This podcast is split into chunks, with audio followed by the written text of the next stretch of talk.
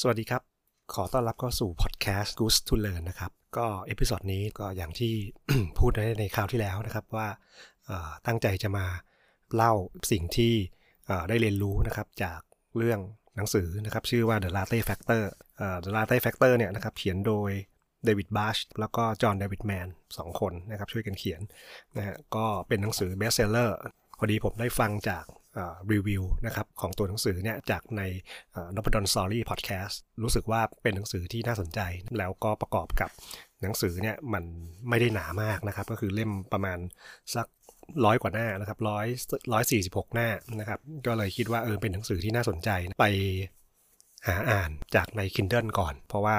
อยากจะอ่านทันทีฟังรีวิวแล้วเนี่ยก็มีความรู้สึกว่าเป็นเรื่องที่น่าสนใจนะครับ เป็นเรื่องที่ชื่นชอบอยู่แล้วนะครับ แล้วก็ อยากจะลองดูซิว่ามันมันเนื้อเรื่องมันเป็นยังไง ก็เลยไปหาจากใน Kindle มาอ่าน ทีนี้พออ่านไปอ่าน Kindle จนจบ โอ้โห ชอบเลย เล่มเนี้ยก็ถูกใจมาก ๆ นะครับ เพราะว่ามันเป็นหนังสือไม่ได้เล่าเป็นแบบ how to ก็คือจะมาบอกสเต็ปว่า 1 2 3 4 ต้องทำอะไรนะฮะแต่ว่าจะเป็นการ เล่าเรื่องผ่านตัวละครนะครับ ซึ่งก็เนื้อเรื่องเนี่ยมันก็จะมีสตอรี่โดยที่โครงเรื่องพอดีผมได้สรุปตอนที่จะมาเล่าสิ่งที่ได้เรียนรู้นะครับ จาก The Latte Factor เนี่ยนะครับพยายามจะมาลองนึกดูว่าถ้าผมจะเล่าหนังสือเนี่ยมันจะเป็นการยากมากเลยเพราะว่า ในระหว่างที่ช่วงที่อ่านบน Kindle เนี่ยมันก็มีจินตนาการของสถานที่ของภาพของเหตุการณ์ต่างๆเนี่ยมันเชื่อมโยงนะครับเป็นภาพอยู่ในหัวเต็มไปหมดเลย แต่ว่าพอเราจะเอามาเล่าให้ฟังเนี่ยว่าผมได้เรียนรู้อะไรบ้างจากตรงนี้เนี่ยนะครับเพราะฉะนั้นการที่จะมาเปิดหนังสือแล้วก็พลิกดูเนี่ยมันคือจริงๆมันมีรายละเอียดค่อนข้างเยอะ ผมก็เลยตัดสินใจว่าก็ใช้เทคนิคอันหนึ่งก็คือที่ผมใช้ประจำแล้วก็อยากจะแนะนำนะครับให้ทุกคนลองใช้ดูก็คือการถอดจากตัวหนังสือเนี่ยออกมาเป็นภาพไดอะแกรม หรือว่าเป็น mind map เพื่อที่จะดูว่า เนื้อหามันมีการเชื่อมโยงนะครับ มันมีการพูดถึง location ต่างๆเนี่ยยังไงบ้าง mind map ที่ว่าเนี่ยนะครับก็ไม่จำเป็นต้องสวยงามก็ทำเอาตามที่เราเข้าใจจากในหนังสือ ซึ่งมันก็จะมีรายละเอียดของมันอยู่ แล้วก็ผมอย่างที่ผมเคยบอกว่าผมเคยก็ใช้เทคนิคนี้นะครับกับตอนที่อ่านเมื่อสักประมาณ 20-30 ปีที่แล้วก็คือเรื่องของ The Little Prince นะครับหรือเจ้าชายน้อยเนี่ยผมก็มีภาพ mind map อย่างเงี้ยอยู่ในหัวเหมือนกัน แล้วก็ตอนนั้นก็ยังไม่รู้จักการเขียนออกมาเป็น mind map ในปัจจุบันเนี้ยก็คือพอเราเริ่มเอามาเขียนเป็น mind map นะครับแล้วก็คือเป็นเทคนิคที่ผมใช้อยู่ตลอดเวลานะครับเพราะว่ามันทำให้เห็นโครงร่างนะครับ แล้วก็เหมือนกับสามารถที่จะมาย้อนดูนะครับ แล้วก็มองถึงความเชื่อมโยงนะครับ keyword ต่างๆนะครับที่ใช้ได้ตัว mind map อันนี้ผมก็มีทำเอาไว้ให้แล้วนะครับ ก็ถ้าใครสนใจก็คือให้เข้าไปดูได้ที่ Facebook แฟนเพจนะครับ Goose to Learn ผมก็จะมีใส่ภาพนี้เอาไว้ แล้วก็เดี๋ยวผมจะมีตัวโปรแกรมนะครับไอตัวไฟล์ Excel นะครับที่เป็นโปรแกรมที่เอาไว้ใช้สำหรับการคำนวณอยู่ในอยู่ในแฟนเพจด้วยเหมือนกันเพราะฉะนั้นสามารถไปดาวน์โหลด แล้วก็ทดลองเล่นนะครับหรือว่าลองทำตามดูก็ได้นะครับทีนี้ในตัว Mind Map เนี่ยก็คือมันก็จะเป็นโครงเรื่องที่ผมสร้างขึ้นมาจากตัวเนื้อเรื่องทั้งหมดเลยก็เรียกว่าหนังสือเล่มนี้นะครับถูกสรุปออกมาเป็น Mind Map ในหน้าเนี้ยแผ่นเดียวเลย โดยที่ถ้าเกิดใครที่ดูตามนะครับ Mind Map เนี่ยผมก็จะมีเป็นโครงร่างในเรื่องของการบอกเรื่องของสถานที่ที่เกิดขึ้นในในหนังสือเล่มนี้นะครับ ก็คือจะมีอยู่ที่สำคัญสำคัญก็คือจะมีอยู่ด้วยกัน 4 ที่ก็คือเป็นในส่วนของ Fulton Center นะครับซึ่งเป็นทางเชื่อมที่ออกมาจากตัวรถไฟใต้ดิน เพื่อที่จะไปยังตึก World Trade Center นะครับในนิวยอร์กกับอีกที่หนึ่งก็คือเป็นตัวอพาร์ตเมนต์นะครับตัวตัวเอกของเรื่องเนี่ยอาศัยอยู่ในบุ๊กลิตตัวออฟฟิศที่ทำงานก็คือเป็นบริษัทสื่อ นะฮะการท่องเที่ยวนะครับเป็นหนังสือเกี่ยวกับ travel magazine หนังสือเกี่ยวกับท่องเที่ยว แล้วก็อยู่ในอาคาร One World Trade Center ซึ่งมันก็จะเชื่อมต่อกับไอตัว Fulton Center เมื่อกี้ ส่วนอีก area หนึ่งนะครับก็จะเป็นร้านกาแฟนะครับที่ชื่อว่า Helena Coffee เพราะฉะนั้นเรื่องราวมันก็จะเกิดอยู่ในสถานที่เนี่ยประมาณ 4 ที่นี้ โดยที่ตัวเอกของเรื่องนะครับก็คือเป็นผู้หญิงคนหนึ่งนะครับอายุประมาณ 27 ปี เป็น associate editor นะครับของหนังสือ ไอตัว Travel Magazine อันนี้ก็เธอชื่อว่าโซอี้นะครับเรื่องก็ดำเนินนะครับเริ่มต้นด้วยการที่บอกว่าโซอี้เนี่ยก็คือไปคือต้องเดินทางทุกวันอยู่แล้ว จากอพาร์ตเมนต์ของเธอเนี่ยไปยังที่ทำงานนะครับซึ่งทุกวันเนี่ยเธอก็จะต้องแวะซื้อกาแฟที่ Helena Coffee เขาซื้อกาแฟนะครับแล้วเขาก็ไปเห็นภาพที่แขวนอยู่ตรงตรงร้านกาแฟ ภาพตัวเนี้ยมันก็จะติดตาเธออยู่ตลอดเวลาในระหว่างที่เธอนั่งรถไฟไปทำงาน ก็มีความรู้สึกว่าเอ๊ะทำไมภาพเนี้ยมันดึงดูดจังเลย มันมันเหมือนกับว่าภาพเนี้ยมันเรียกหาเธอ ซึ่งเธอก็ได้แต่สงสัยว่าทำไมนะครับมันมีอะไรสักอย่างหนึ่งนะครับแล้วประกอบกับพอเธอออกจากรถไฟฟ้าเนี่ยนะครับระหว่างที่เธอเดินอยู่ในฟูตันเซ็นเตอร์นะครับเพื่อที่จะไปอาคารสำนักงานที่ One World Trade Center เนี่ยเธอก็ไปพบข้อความที่อยู่บนจอ LED เขียนว่า if you don't know where you're going นะครับ you might not like where you end up ก็คือหมายความว่าถ้าคุณไม่รู้ว่านะครับคุณจะไปที่ไหนเนี่ยคุณก็อาจจะไม่ชอบที่ที่มันจะพาคุณไป เพราะฉะนั้นมันเป็นคำที่ทำให้โซอี้มีความรู้สึกว่าทำไมวันนี้เขาต้องเจอ 2 เหตุการณ์ก็คือ 1 ตัวโฟโตกราฟนะครับก็คือตัวรูปภาพนะครับกับอันที่ 2 ก็คือเรื่องของคำที่มันอยู่ในจอ LED แล้วเนื้อเรื่องเนี่ยก็ดำเนินไปนะครับโดยการที่ว่าโซอี้เนี่ยก็จะได้ไปคุยกับคนนู้นคนนี้คนนั้นนะครับ เริ่มต้นเนี่ยเขาก็จะไปคุยกับเจ้านายของเขาก่อนก็คือตัวบาบาร่านะครับซึ่งเป็นเจ้านายเขาเป็นเป็นเป็นบอสของเขาบอสเขาก็เหมือนกับว่า แนะนำนะครับให้ไป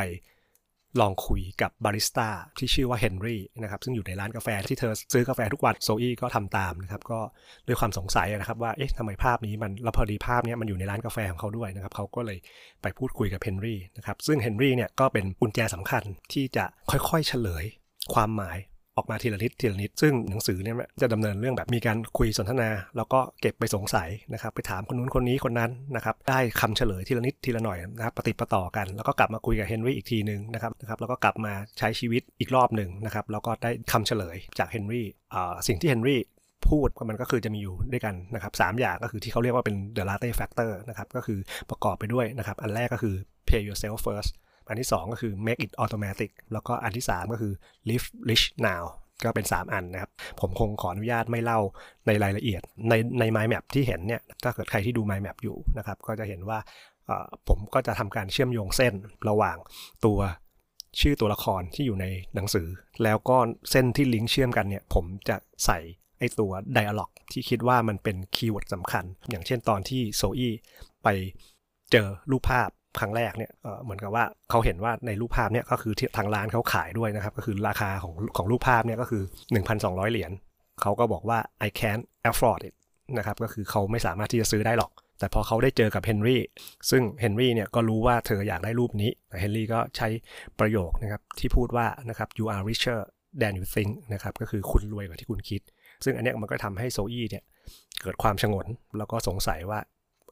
สิ่งที่เฮนรี่พูดเนี่ยหมายความว่าอะไร เธอก็ไปคุยกับคนนู้นคนนี้คนนั้นนะครับหาเพื่อหาคำตอบ เฮนรี่ค่อยๆเฉลยความหมายออกมานะครับเขาก็บอกว่าเนี่ยก็คือให้1 pay yourself first คือว่าเราเวลาเราทำงานเนี่ยได้รับค่าตอบแทนนะครับ ก็คือทำผลประโยชน์ให้กับคนอื่น แต่เราไม่เคยที่จะจ่ายให้กับตัวเอง เก็บเล็กผสมน้อย จากสิ่งที่เราทำงานแลกมาหรือว่าใช้ความรู้นะครับในการที่จะแลกแลกตัวเงินตัวนั้นมาเนี่ยนะครับ เราไม่เคยที่จะจ่ายตัวเอง ซึ่งการจ่ายตัวเองอันเนี้ยอะไรนะเอาเงินไปลงทุนนะครับในในสิ่งที่ที่มันเกิดสิ่งที่เรียกว่าเป็น compounding compounding interest เนี่ยก็คือมันมีอัตราดอกเบี้ยทบต้น เงินที่เราเก็บทีละเล็กทีละน้อยเนี่ยนะครับถ้าเราทำอย่างสม่ำเสมอเนี่ยมันสามารถโตได้มีมูลค่ามากมายนะครับอย่างในตัวอย่างที่เขายกตัวอย่างเนี่ยเขาก็บอกว่าอย่างเงินเนี่ยสิบสิบเหรียญนะครับหรือว่าเอาผมมองว่าเป็นอะเป็นสิบาทแล้วกันนะครับสิบาทเนี่ยถ้าคุณ สะสมแค่วันละ 10 บาทเนี่ยทุกๆวันนะครับใน 1 ปีก็คือ 365 วันนะครับก็จะเป็นเงิน 3,650 บาท ถ้าคุณสะสมอย่างเงี้ยทุกปีทุกปีทุกปี เป็นระยะเวลา 40 ปีเนี่ยนะครับเงิน 10 บาทตัวเนี้ยนะครับที่แต่ละวันเนี่ยจะมีมูลค่าถึง1ล้าน7แสน7หมื่นบาท ตัวเนี้ยก็เป็นตัวที่ทำให้โซอี้ตกใจนะครับแล้วก็มีความรู้สึกว่า ทึ่งกับกับสิ่งที่เห็นนะครับว่าเออเราไม่เคยนึกถึงเลยนะครับว่าเงิน 10 บาทเนี่ยมันจะกลายเป็นมูลค่าถึง1ล้าน7ภายในเวลาระยะเวลา 40 ปี อย่างที่บอกก็คือตอนนี้โซอี้อายุ 27 นะครับ เพราะ 40 ปีข้างหน้าเนี่ยคือเขาก็อายุ 67 ก็คือเกษียณพอดี การเกษียณอายุของเขาเนี่ยเขาจะมีเงิน1ล้าน7แสน7หมื่นเหรียญอยู่ แต่ทีนี้เขาก็โอเคตระหนักแล้วโซอี้ตระหนักว่าโอเค การเก็บเงินแบบเนี้ยมันสร้างมูลค่าในอนาคต ทีนี้เขาก็บอกว่าถ้าอย่างนั้นเนี่ยเขาคงจะต้องเริ่มทำ budget นะครับเพื่อที่จะใช้ในการเก็บตรงนี้นะครับแต่เฮนรี่ก็บอกว่ามันไม่ใช่ตั้ง budget เนี่ยมัน budget มันไม่ work หรอกนะครับเพราะว่ามันจะกลายว่าเราต้องมานั่งคอยพะวงเกี่ยวกับเรื่องของ budget แนะนำว่าให้ทำ make it automatic นะครับก็คือทำให้มันเป็นอัตโนมัติเลย เงินที่คุณได้เงินเดือนมา แทนที่จะมานั่งจัดสรรปันส่วน หรือว่าเรียกเป็น budget เนี่ยนะครับแล้วก็บอกว่าฉันจะเก็บเงินเท่านี้เท่านี้เท่านี้นะครับเขาบอกว่าให้คุณเนี่ยตัดบัญชี ส่วนหนึ่งไปเลยที่คุณอยากจะเก็บ pay yourself first เนี่ยนะครับให้มันเป็นอัตโนมัติไปเลย คุณก็จะไม่เห็นเงินสมมติว่าคุณเงินเดือน 20,000 บาทเนี่ยคุณอยากจะเก็บ 2,000 บาท ก็คือให้ระบบเนี่ยมันตัด 2,000 บาทออกไปเลย เงินเดือนที่คุณจะเห็นจริงๆก็คือ 18,000 บาท แต่ว่ามันก็ยังไม่ได้ตอบโจทย์ว่า ไอ้รูปภาพที่เขาเห็นนะครับหรือว่าไอ้คำที่มันอยู่บนบนจอ LED เนี่ยมันหมายความว่ายังไงนะครับเฮนรี่เขาก็ค่อยๆเฉลยออกมานะครับมันอยู่ที่ว่าคุณเนี่ยเคยมีความฝันไหม ซึ่งโซอี้เขาก็บอกว่าเขาก็เคยมีความความฝันว่าเขาอยากจะทำทำแบบนี้แบบนี้แบบนี้นะครับงั้นไอการที่คุณ pay yourself first แล้วเนี่ยมันยังไม่เพียงพอ แต่คุณสามารถที่จะ pay your dream นะครับได้ทันทีเหมือนกัน แทนที่คุณจะใช้เงินนะครับในแต่ละวันแต่ละวันเนี่ยเขาก็ทำให้ดูว่าเนี่ยแต่ละวันเนี่ยคุณมีค่าใช้จ่ายเท่าไหร่ เพราะฉะนั้นถ้าเกิดคุณเก็บ นะครับหรือว่าทำให้มันเป็นอัตโนมัติเข้าไปในอีกหนึ่งบัญชีที่เป็น pay your dream ก็คือสร้างความฝันของคุณเนี่ย เพราะฉะนั้นคุณอาจจะไม่ต้องเก็บเงิน แล้วก็รอระยะเวลาถึง 30-40 ปีนะครับ หรือว่ารอจนเกษียณแล้วค่อยไปเที่ยวทำความฝันให้เป็นจริงนะครับ เพราะฉะนั้นคุณอาจจะใช้เวลาเร็วกว่าที่คุณคิดนะครับ ก็คืออาจจะเป็นแค่ 3 ปี 5 ปี คุณก็สามารถที่จะไปถึงความฝันของคุณได้ เป็น keyword อีกอันหนึ่งที่สำคัญนะครับ ทีนี้ถ้าเกิดดูจากในไดอะแกรมเนี่ยนะครับจริงๆมันยังมีรายละเอียดอีกนะครับว่าในด้านขวาด้านขวามือนะครับก็คือมันก็จะมีเพื่อนของเฮนรี่นะครับที่ชื่อว่าบารอน แล้วก็แฟนของของบารอนก็คือจอร์เจียเนี่ยนะครับระหว่างที่เฮนรี่ไม่อยู่เนี่ยนะครับโซอี้ก็ได้มาพูดกับ 2 คนนี้ แล้วก็เขาก็เหมือนกับค่อยๆ แสดงให้เห็นว่าไอการที่บอกว่าไอตัว compounding effect เนี่ยหรือว่าไอ latte effect เนี่ยนะครับมันมี 2 ด้าน ถ้าคุณเป็น การเก็บเงินนะครับหรือการมีรายได้เนี่ยมันก็จะทำให้เงินของคุณงอกเงยในขณะเดียวกันเนี่ยแต่ถ้าคุณเป็นหนี้เช่น โดยเฉพาะหนี้ตัวที่สำคัญที่สุดก็คือตัว credit card เพราะฉะนั้นถ้าเกิดคุณเป็นหนี้ใน credit card เนี่ยไอตัว compounding effect เนี่ยมันก็นะครับทำงานด้วยเหมือนกัน ถ้าเกิดคุณเป็นหนี้เนี่ยมันก็อาจจะทำให้คุณล่มจมได้เหมือนกันโทอี้ก็เลยเข้าใจนะครับว่าโอเค การมีบัตรเครดิตนี่ก็เป็นเรื่องที่อันตรายเหมือนกัน โอเคครับย้อนกลับมาตรงสิ่งที่เฮนรี่แนะนำว่า pay yourself first เนี่ยแล้วการที่ทำให้ compounding effect มันเกิดขึ้นเนี่ยไอ้ latte factor เนี่ยมันเกิดขึ้นได้เนี่ยการที่เราเอาเงินไปลงทุนหรือไปฝากในอะไรก็ตามนะครับที่มันสามารถให้ผลตอบแทน 10%นะครับเพราะว่าในตัวอย่างที่เขายกมาเนี่ยอย่างเงินที่ที่บอกว่าเงิน 10 10เหรียญเนี่ยนะครับกลายเป็นเงิน1ล้านเเนี่ยนะครับเขาก็คิดจากอัตรานะครับดอกเบี้ยทบต้นเนี่ยที่ 10%ทีเนี้ยโซอี้ก็ก็ไปก็ไปเล่าเรื่องเนี้ยนะครับให้กับเพื่อนที่อยู่ในอพาร์ตเมนต์เดียวกันฟัง เพื่อนเขาก็มีคำถามขึ้นมาว่า โอ้ยเป็นไปไม่ได้หรอก คุณจะไปหาอัตราดอกเบี้ยที่มันให้ผลตอบแทนเนี่ยสิจากที่ไหนกันนะครับไหนจะมีเรื่องของเงินเฟ้อไหนจะมีเรื่องของ tax ภาษีอีก ซึ่งเนี่ยมันก็ทำให้เหมือนกับคล้ายๆ ดับฝันโซอี้ไปไกลๆ แล้วโซอี้ก็กลับมาถามกับเฮนรี่ สุดท้ายแล้วก็คือมันก็ได้พบว่าไอ้สิตรงนั้นเนี่ยนะครับ ก็คือมันเป็นมันเป็นค่าที่สมมุติขึ้นมา แต่ว่าในความเป็นจริงเนี่ยนะครับ คุณก็อาจจะเฉลี่ยจากผลตอบแทน ต่างๆ ที่ที่คุณจะไปลงทุนได้นะครับ หรือว่าคือเขาก็ใช้ให้ดูว่าเนี่ยผลตอบแทนของอย่างตลาดหุ้นเองนะครับ หรือว่าตลาดตราสารหนี้โดยเฉลี่ยเนี่ยนะครับมันก็อยู่ประมาณ6 ถึง 10%ในกรณีที่เป็น best case เนี่ยคุณก็จะได้ถึง 10%นะครับ แต่กรณีที่ worst case มันก็อาจจะได้เป็น 6%เป็นแค่ไกด์ไลน์นะครับที่ใช้ในการคำนวณเท่านั้น พอหลังจากที่โซอีเนี่ยนะครับได้รู้ตัว the latte factor เนี่ยสข้อแล้วก็คือ pay yourself first นะครับ make it automatic นะครับ แล้วก็ live rich now เนี่ย ทีนี้ไอ้ไอ้ live rich now เนี่ย หมายความว่าไอ้ความฝันเนี่ย ถ้าคุณ มีการเตรียมการแล้วก็ทำมันอัตโนมัตินะครับจากการที่ดูเรื่องค่าใช้จ่ายในแต่ละวันนะครับแล้วก็ทำให้มันเหมือนกับว่าสามารถที่จะเซฟตัวค่าใช้จ่ายเหล่านั้นเนี่ยนะครับแล้วก็เอาไป pay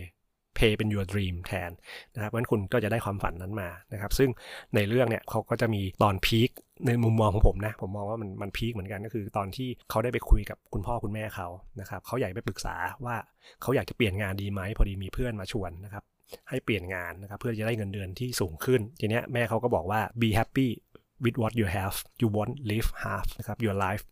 live it all นะครับ ก็คือแปลว่า ก็ให้มีความสุขกับสิ่งที่เป็นอยู่ แล้วก็อย่าใช้เวลาแค่ครึ่งชีวิต ให้ใช้ชีวิตทั้งหมด มันก็มีพีคตรงที่ว่าเรื่องของคุณแม่เขานะครับ ซึ่งอันนี้ผมขออนุญาตไม่เล่าแล้วกันนะเดี๋ยวจะเป็นการสปอยจนจนหมดนะครับ แล้วก็ลองไปดูเองนะครับว่ามันเกิดอะไรขึ้นนะครับ แล้วทำให้โซอี้เนี่ยมีการเปลี่ยนแปลงยังไงนะครับ แล้วสุดท้ายเนี่ยโซอี้จะได้ความฝันของเขาไหมนะครับ ซึ่งผมก็มองว่าอันเนี้ยมันเป็นมันเป็นพอดเรื่องที่ผูกเรื่องได้น่าสนใจนะครับ แล้วก็สนุกดีนะครับ อ่านแล้วก็คล้อยตามนะครับ เพราะผมสามารถอ่านจบได้ภายในในหนึ่งวันเลย มันน่าติดตามมากแล้วก็ไอไอตัว hint ที่เขาพยายามจะค่อยๆบอกทีละนิดทีละนิดทีละนิดเนี่ยมันทำให้เราติดตามอยู่ตลอดเวลา แต่ทีนี้สิ่งที่ผมอยากจะเล่าใน episode เนี่ยจริงๆก็เล่ามายาวนะครับ เพราะว่าจริงๆไม่ได้ตั้งใจจะมาเล่าเรื่องนะครับ แต่ว่าต้องการจะมาให้เห็นในอีกมุมหนึ่งนะครับ เพราะว่าเนื่องจากหนังสือเรื่อง The Latte Factor เนี่ยนะครับก็มีคนที่โจมตีเหมือนกันว่า การทำไอตัว Latte Factor เนี่ยมันไม่ใช่แค่แบบทำให้คุณต้องมานั่งแบบประหยัด ค่ากาแฟกาแฟอะไร แล้วจะทำให้คุณรวยมันไร้สาระสิ้นดีอะไรอย่างเงี้ยประมาณนั้นนะครับซึ่งมันก็มีหนังสือที่โจมตีหนังสือเล่มนี้นะครับอยู่พอสมควรนะครับซึ่งเล่มนั้นผมก็อ่านเหมือนกันนะครับแต่ผมอยากจะบอกว่าหลังจากที่ผมอ่านจบ แล้วผมสร้างไมล์แมปนี้ขึ้นมาเนี่ยนะครับสาเหตุของการสร้างไมล์แมปเนี่ยนะครับมันทำให้ผมเห็นภาพนะครับ visualize ที่มันครอบคลุมทั้งหมดนะครับอยู่ในอยู่ในภาพเดียวนะครับ แล้วมันก็ทำให้ผมรู้สึกว่าจริง ๆ แล้วเนี่ย the latte factor เนี่ยนะครับมันไม่ใช่เป็นการแค่จัดสรรเรื่องค่าใช้จ่ายอย่างเดียว แต่เป็นเป็นการที่จะให้รู้จักนะครับเรื่องของ compounding นะครับเรื่องของ compounding ก็คือการอัตราทบต้นนะครับ แล้วก็เป็นเรื่องของ habit กับ discipline ก็คือในการที่จะมีนิสัยและวินัยในการที่ลดนะครับหรือว่าทำในสิ่งที่ไม่จำเป็น ออกไป แล้วก็เอาเงินตรงนั้นนะครับมาใส่เป็นความฝันของเรา แล้วก็สอนให้เรารู้จักเรื่องของ retirement plan ก็คือการวางแผนในการเกษียณอายุ รู้จักในเรื่องของการที่จะเป็นเจ้าของนะครับหรือการเป็นผู้ผู้ให้เช่า ทั้งหมดเนี่ยมันมันสามารถเป็นเป็นองค์ประกอบที่ทำให้ตัวเงินเนี่ยมันสามารถที่จะงอกเงยได้ อันนี้ก็คือเป็นสิ่งที่คนส่วนใหญ่จะเข้าใจจากการอ่านหนังสือเล่มนี้นะครับแต่ผมก็เลยบอกว่าจุดที่ผมประทับใจแล้วก็มอง หนังสือเล่มนี้นะครับว่ามันมีความพิเศษก็คือตรงที่ว่าพอเราสร้าง mind map ขึ้นมานะครับ จริง ๆ แล้วเนี่ยพอยต์สำคัญนะครับถ้าคุณเห็นในดูใน mind map mind map ของผมเนี่ยจะเห็นคำว่า your dreams มันมีลิงก์เข้ามานะครับจากหลาย ๆ ที่เข้ามาที่คำว่า your dream ไอตัว latte factor เนี่ยนะครับมันก็จะเป็นตัวที่ทำให้คุณเนี่ยไปถึงความฝัน แล้วก็การดำเนินเรื่องของของของหนังสือเล่มนี้นะครับเขาเปิดเรื่องด้วยการที่ตัวรูปภาพนะครับซึ่งรูปภาพเนี่ยเป็นรูปภาพชายทะเล คนที่ถ่ายเนี่ยก็คือเฮนรี่นะแต่เขาก็มาเฉลยเองว่าเขาเนี่ยเขาเป็นคนถ่ายรูปนี้เองนะครับทำไมล่ะรูปนี้มันถึงมีความน่าประทับใจแล้วก็เหมือนกับดึงดูดให้โซอี้เนี่ยติดใจนะครับเนี่ยนี่คือสิ่งที่เขาเปิดเรื่องนะครับ แล้วก็ไปเจอกับ wording ที่บอกว่า if you don't know where you are going นะครับ you might not like where you end up เฮนรี่เนี่ยเขาเรียกไอ้ตรงเนี้ยว่าเป็น oculus นะครับ ก็คือ oculus ก็คือเหมือนกับช่องมองภาพที่เรามอง ถ้าเราไม่เคยมองภาพ มันก็เปรียบเสมือนกับไอ้คำที่เขาบอกนั่นแหละครับว่านะครับถ้าคุณไม่รู้ว่าคุณจะไปที่ไหนเนี่ยนะครับคุณอาจจะไม่ชอบนะครับในตอนท้ายก็ได้ไอ้ where you are going เนี่ยสุดท้ายเนี่ยมันก็คือไอ้ตัวโฟโตกราฟสถานที่หรือความฝันของคุณอยากจะไป แต่คุณก็ไม่รู้หรอกคุณก็ได้แต่ฝันไปถูกไหมครับ หรือว่าคุณอาจจะมองว่าอะเดี๋ยวค่อยๆเก็บเงินสะสมไป เดี๋ยวก็ กษียณแล้วค่อยได้ไป แต่ว่าในเรื่องนี้คือเขาพยายามจะบอกว่า การที่คุณรู้จัก latte factor คุณไม่จำเป็นต้องรอให้จนเกษียณก่อน แล้วคุณถึงจะได้ไป หรือคุณจะได้ทำตามความฝันนั้น แต่มันเป็นการที่เริ่มจากการมีนิสัยและวินัยนะครับที่ดีรู้ว่าเป้าหมายของเราเนี่ย Oculus ของเราเนี่ยคืออะไร aim ไปที่ไหน แล้วคุณค่อยๆเริ่มทำณบัดนี้ นะครับเริ่มต้นตั้งแต่เดี๋ยวนี้ ซึ่งไอ้คาว่าเดี๋ยวนี้แหละตัวนี้แหละครับนี่คือนี่คือปัจจัยสำคัญของของหนังสือเล่มนี้นะครับแล้วมันก็ส่งผลให้กลับมาที่ไอ้ตัวภาคผนวกของในหนังสือเล่มนี้นะครับ ซึ่งเขาก็ยกตัวอย่างตัว time value of money นะครับก็คือค่าของเงินเนี่ยนะครับถามว่าทำไมถึงต้องเริ่มต้นเดี๋ยวนี้นะครับเขาก็ทำตารางเปรียบเทียบให้ดูมีคน 2 คนนะครับชื่อซูซานกับคิมซูซานเนี่ยอายุ 19นะครับคิมอายุ 27 ถ้าซูซานเนี่ยอายุ 19เนี่ยลงทุนปีละ 2,000 เหรียญ จนถึงอายุ 26 ก็คือเป็นระยะเวลา 8 ปี ลงทุนทุกทุกปีนะครับปีละ 2,000 เหรียญ2,000 เหรียญ2,000 เหรียญ2,000 เหรียญจนถึงอายุ 26 แล้วก็นำไปลงทุนในสิ่งที่ให้ผลตอบแทนนะครับ 10%อันนี้เพื่อเพื่อให้ต่อการง่ายในการคำนวณนะครับเขาก็บอกว่าเขาก็ทำตารางให้ดูว่า หลังจากอายุ 26 ไปแล้วเนี่ยซูซานเนี่ยหยุดการลงทุน แต่ว่า ไอ้ผลตอบแทนที่มันเกิดจากการ compounding ของช่วงอายุที่น้อยๆนะครับคือตั้งแต่อายุ 19เนี่ยจาก 2,000 เหรียญเนี่ยนะครับพออายุ 65 ซูซานจะมีเงิน1ล้าน35,000 เหรียญโดยประมาณ ในขณะที่นะครับของคิม ตอนอายุ 19 ไม่ลงทุน 20 ไม่ลงทุน มาเริ่มลงทุนอายุ 27นะครับเมื่อกี้กลับกันนะซูซานลงทุนตั้งแต่อายุ 19 จนถึงอายุ 26 พอ 27 ไม่ลงทุน แต่คิมลงทุนตั้งแต่อายุ 20 จนถึง 65 คิมลงทุนนานกว่าซูซาน แต่มาดูผลตอบแทนครับ เขาคำนวณออกมานะครับ ว่าสุดท้ายแล้วเนี่ยที่อัตรานะครับ 10%ของของของรีเทิร์นตรงนี้นะของของของผลตอบแทนเนี่ยนะครับ ปรากฏว่าคิมเนี่ยซึ่งลงทุนเมื่ออายุ 27 ลงทุนช้ากว่าซูซาน 8 ปี แต่กลับมีรายได้นะครับจากการลงทุนเนี้ยแค่ 85,185 เหรียญ ราะฉะนั้นจะเห็นว่าส่วนต่างเนี่ยต่างกันถึง 213,000 เหรียญ ซึ่งอันนี้มันเป็นมันเป็นอะไรที่น่าน่าสนใจตรงที่ว่าคนหนึ่งลงทุนแค่ 8 ปีเริ่มต้น แต่ลงทุนเร็วกว่า แล้วหลังจากนั้นไม่ลงทุนเลย กับอีกคนหนึ่งมาลงทุนตอนอายุ 27 แล้วลงทุนไปตลอดทั้งชีวิต กับได้เงินน้อยกว่าคนที่ลงทุนแค่ 8 ปีตอนเริ่มต้น อันนี้คือสิ่งที่อยากจะให้เห็นว่ายิ่งคุณเริ่มได้เร็วเท่าไหร่นะครับไอตัว compounding effect เนี่ยนะครับมันก็จะทำให้คุณได้รับผลตอบแทนนะครับ คุ้มค่า อันนี้ก็จะเป็นอันหนึ่ง ส่วนในหน้านะครับ appendix นะครับภาคผนวกอีกอันหนึ่งนะครับ ก็จะเหมาะมาพูดในอีกมุมหนึ่งว่า ถ้าสมมติว่านะครับสมมติว่าไม่ว่าตอนนี้คุณจะอายุเท่าไหร่ก็ตาม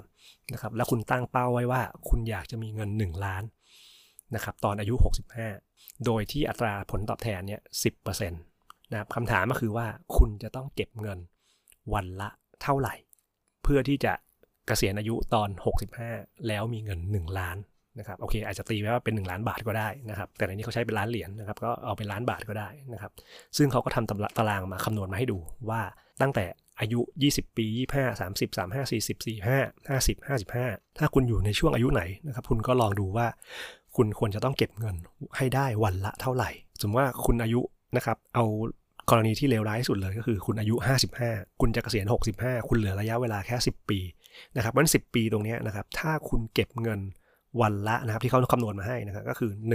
161 บาทนะครับวันละ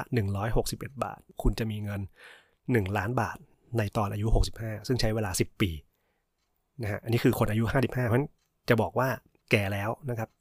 เก็บเงินไม่ได้หรอกอไม่มีเงินนะครับไม่สามารถที่จะไปถึงฝันได้ ไม่สามารถที่จะมีเงิน 1 ล้านได้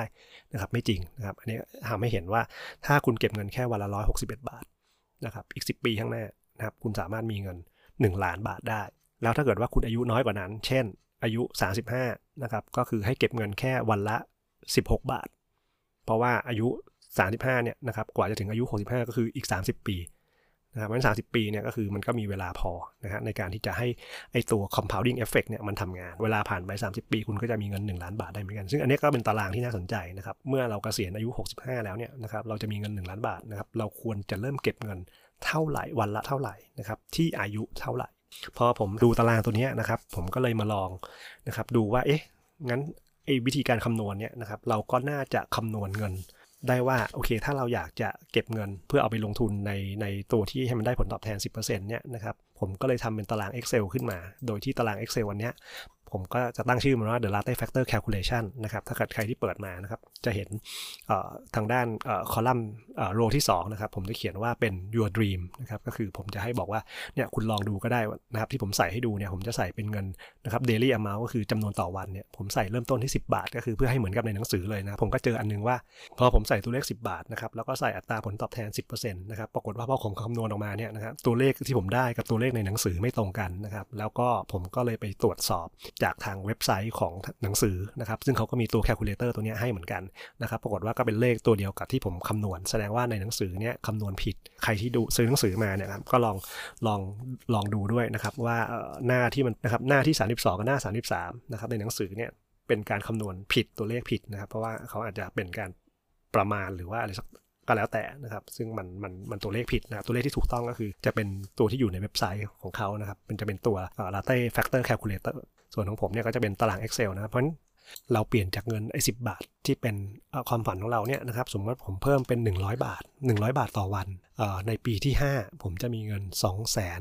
1 1 1เอ่อ19 บาท ก็ถ้าเกิดใครที่คิดว่าจำนวนตัวเนี้ยนะครับแล้วสามารถเอาไปทำตามฝัน เช่น เราบอกว่าเราอยากจะไปเที่ยวต่างประเทศสมมตินะครับเพราะฉะนั้นใน 5 ปีเราก็จะมีเงิน 245,100 กว่าบาทเนี่ยเพื่อในการ ทำตามความฝันนั้นได้แล้ว เพราะฉะนั้นเราไม่ต้องรอถึงเกษียณ เป็นจุดที่ทำให้คิดว่าเออเราไม่เคยมองว่าเราสามารถที่จะไปถึงความฝันของเราเนี่ยนะครับได้เร็วนะครับกว่าที่คิดนะครับหรือในหนังสือเขาใช้ว่านะครับ you are richer than you think นะครับคุณรวยกว่าที่คุณคิด ทีนี้ในอีกข้างหนึ่งนะครับก็จะเป็นเงินเดือนนะครับเพื่อจะให้รู้ว่าไอการที่จะ pay yourself first เนี่ยนะครับ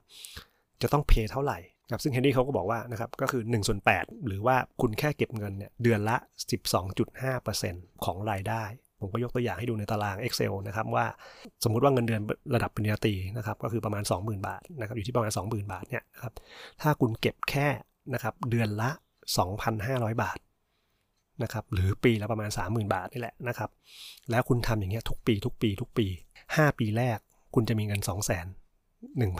6 8 บาท นะครับ10 ปีจะมีเงิน 5 0 0แสนกว่าบาทนะครับ15 ปีคุณจะมีเงิน1ล้าน4 0 0 0 8,491 บาท ถ้า 40 ปีคุณจะมีเงินถึง 14ล้าน6แสน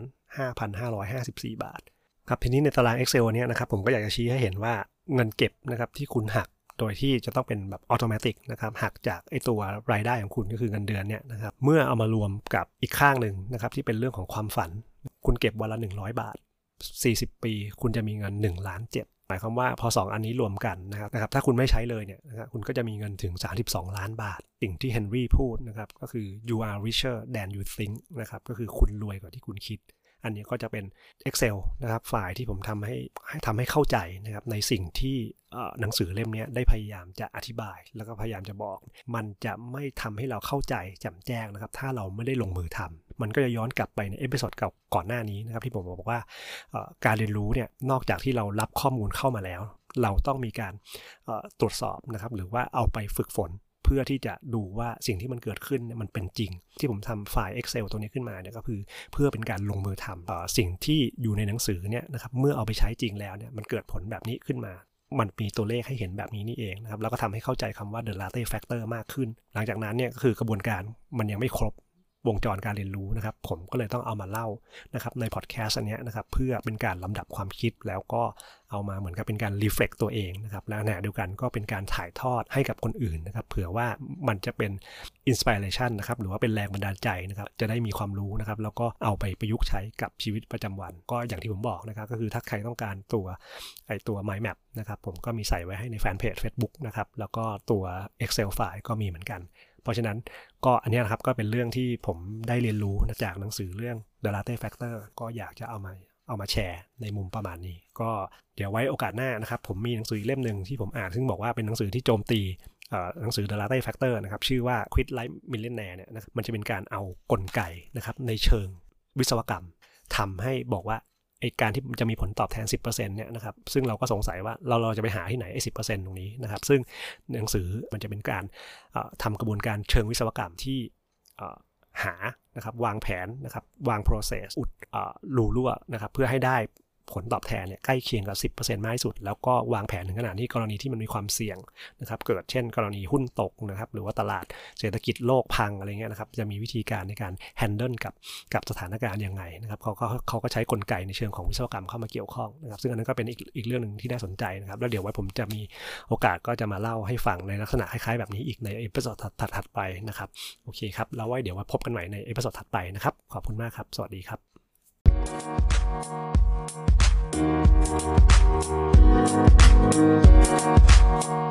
you.